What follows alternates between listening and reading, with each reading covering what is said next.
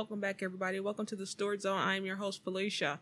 So, on today's episode, let's talk about some, um, let's get into it. Uh, NFL Hall of Fame inductees. I haven't had a chance to talk about that yet. So, uh, congratulations are in order for the Baltimore Ravens' very own two time NFL champion, Super Bowl champion Ray Lewis. Congratulations on a great career and well deserved Hall of Fame induction. Uh, Brian Dawkins will get a, his nod into the Hall of Fame and this the next guy is Randy Moss, and I think he's one of the top five receivers on my list. And I uh, should have won that ring that one year with the um, Patriots, but they couldn't get it done. And uh, great, great numbers, and uh, just a all around great guy. I saw them the uh, online where they were showing that him um, getting the nod and them coming to tell him, and he just broke down and crying and stuff. And I was like, man, that's well deserved guy played a long time in the league and uh, he was just a great receiver. He pulled off a lot of um, catches in his uh, career, and uh, I was really happy that he got the nod into the Hall of Fame.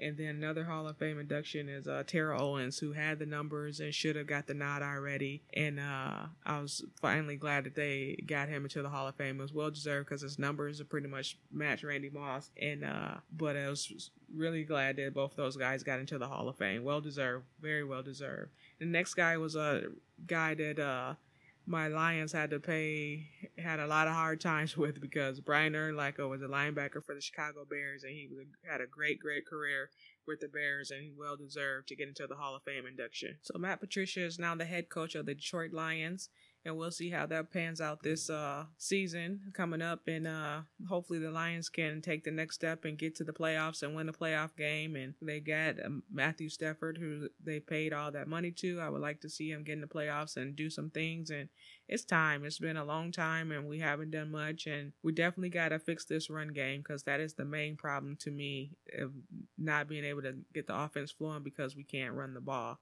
So as soon as we can fix that, I think we'll be okay. I didn't think the defense did too bad, but if you keep them out there the whole game, what do you want them to keep doing? Because they're out there too long, and then they just start making mistakes toward the end because they've been out so long, they're tired.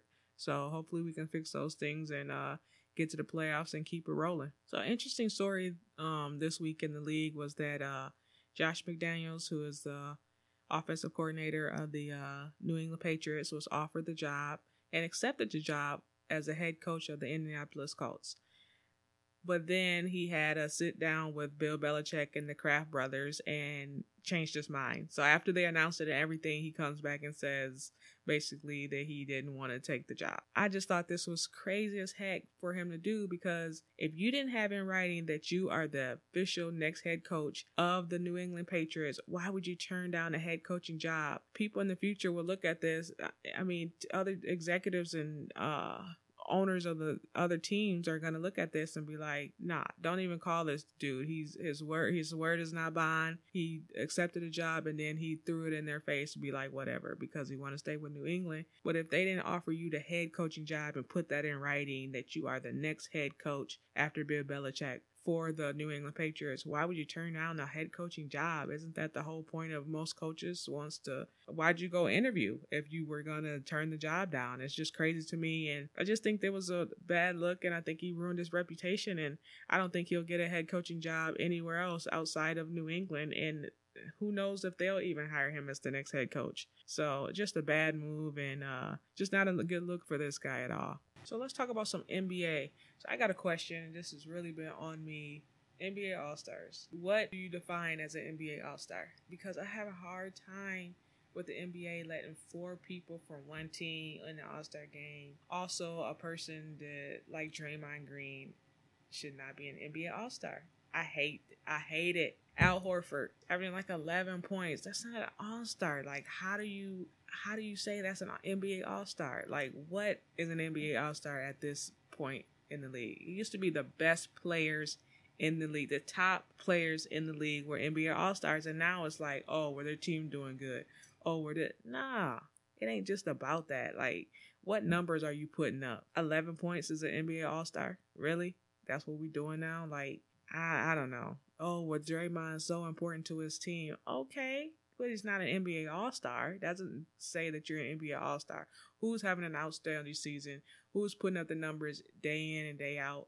I'm, I'm not saying the scoring is everything, but to be an all star, that's like you uh, you're a top dude. You one of the top dudes on the team, top dudes in the league, and some of these guys, it's like what? That's not, that's not an NBA All Star. It's not not NBA All Star numbers or anything like that. And scoring is a big part of an NBA All Star because if you are a scorer, you a big part of what that team is doing. Because when you gone, they gonna lose. So I have a hard time with the way the NBA All Star game is and who's in it and all this stuff. And they're trying to change it this year to do Team LeBron, Team Curry, and then they picking their teams out of all the people that got chosen and stuff like that. But it's just like the NBA got to change something because this four All Stars for Golden State BS is getting on my last nerves. I hope that some, I hope Klay Thompson leaves that team and go be like one of the top dudes in the league. Like James Harden, true enough, he got traded from OKC, but like now he's like one of the main guys in the league. KD left Westbrook. Westbrook was like, okay, that's cool. I'm about to bust you in your mouth. I'm coming for you. And he's became the MVP of the league in one season. Like Klay Thompson to me could be one of the top players in the league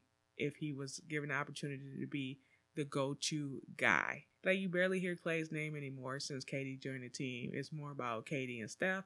You don't even hear Steph's name like you used to before KD joined the team. That's KD's team now. Like we went from the Splash Brothers representing the Warriors to KD's team, KD and the Warriors. Like, how crazy is that? I hate that whole decision. I get it that he gets the opportunity to go wherever he wants to go. But to join that team that was already so stacked, had already won a championship, beat LeBron. Yeah, he was with Kyrie, without Kyrie and uh, Kevin Love that year, but they beat him, and then they lost. But they went 73 and 9 that season that they ended up losing to LeBron and Kyrie in the playoffs. And that's, I just think it's crazy. Like, you want to beat the best players. Like, you can't say that I can't give KD the nod that he's better than LeBron when he joined team, a two time MVP to try to beat LeBron. Like they both had to get together to beat LeBron. And I get it. You can't win championships on your own, but KD and Russ were already like a dynamic duo that just needed a little bit more help, which they had. They were up 3 1 against the Warriors. So, what do you mean you couldn't beat LeBron? Like, if you guys would have get there, you probably would have had the better matchup to beat them, anyways. Like, and then you didn't even play good in that game seven. So it's like, man, I just I couldn't I still can't believe that he went to the Warriors. I still cannot believe it because that championship will always have an asterisk next to it. You joined a 73 and 73 and 9 team and then went and won a championship. I can't I can't get past the fact that you took the easy way out. You did. You joined that squad and now I get it. You are the best player on that team, but Steph Curry is a two-time MVP.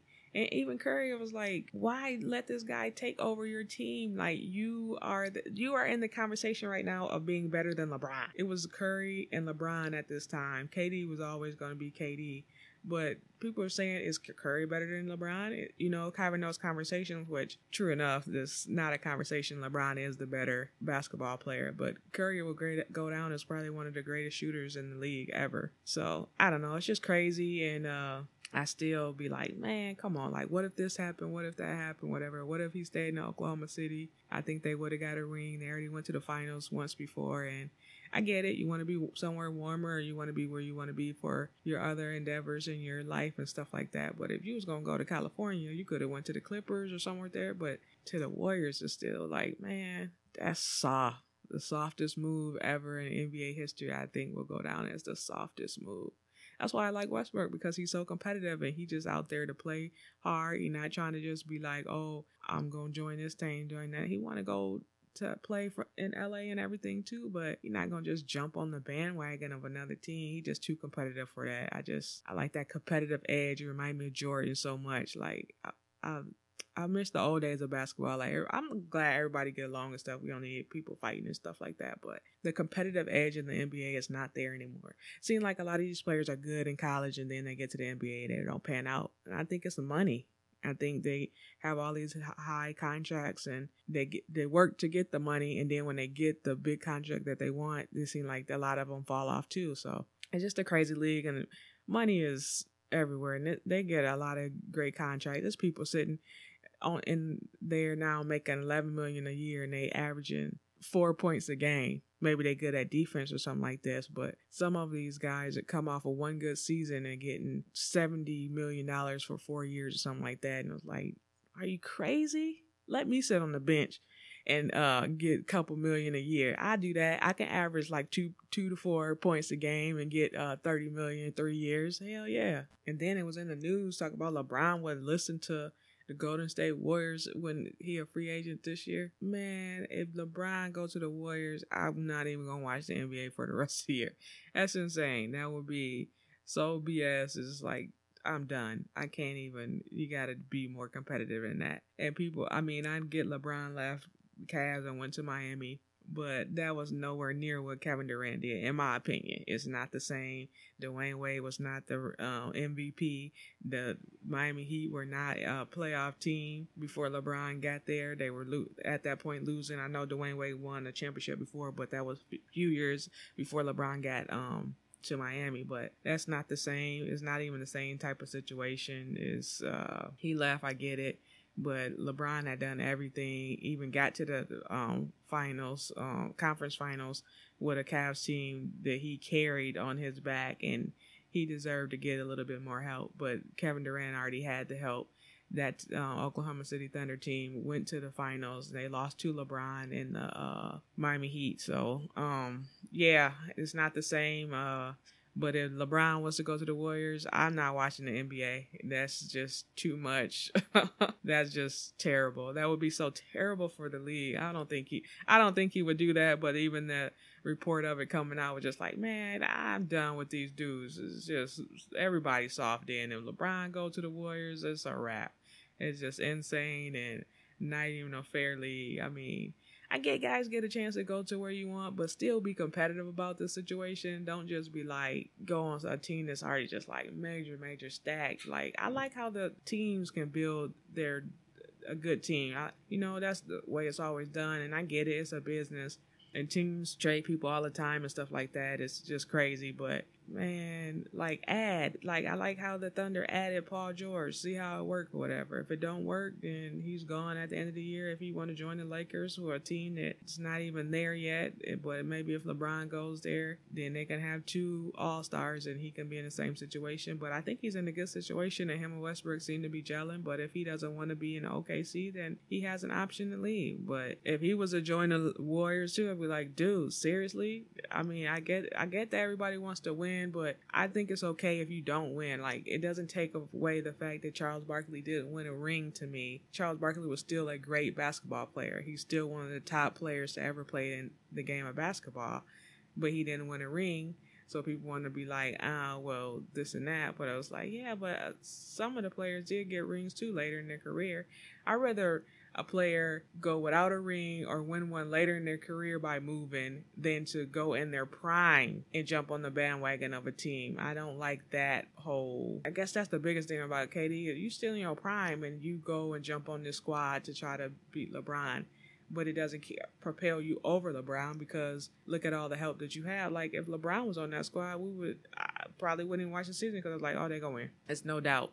And even with the Warriors, people was like, no, there's no way. But then with LeBron being on the other side, it's like, oh, it's not guaranteed that they win. But I would say if LeBron was on that squad with those guys, I would we could pretty much guarantee that they would win. And with KD, it was like you kind of knew that they would probably win, but it was probably wasn't guaranteed. So that's the difference. So I was never a LeBron fan, but I do respect what LeBron brings to the game of basketball. LeBron has had a great career. No one will ever be better than Jordan to me, but LeBron has had an amazing career, and I got to give him credit for that. And he's the face of the franchise for a lot of years now. Kobe had his run as the, one of the greats, and LeBron is still that guy right now. And until he leaves or something happens, he's to be the man. I, I, would never put KD would never be the man. It's to be Le, as long as LeBron is there, it is LeBron's league. So I don't care what they they can all team up or whatever, but it's still LeBron will be the man. It just is what it is. So that's my rant on the NBA.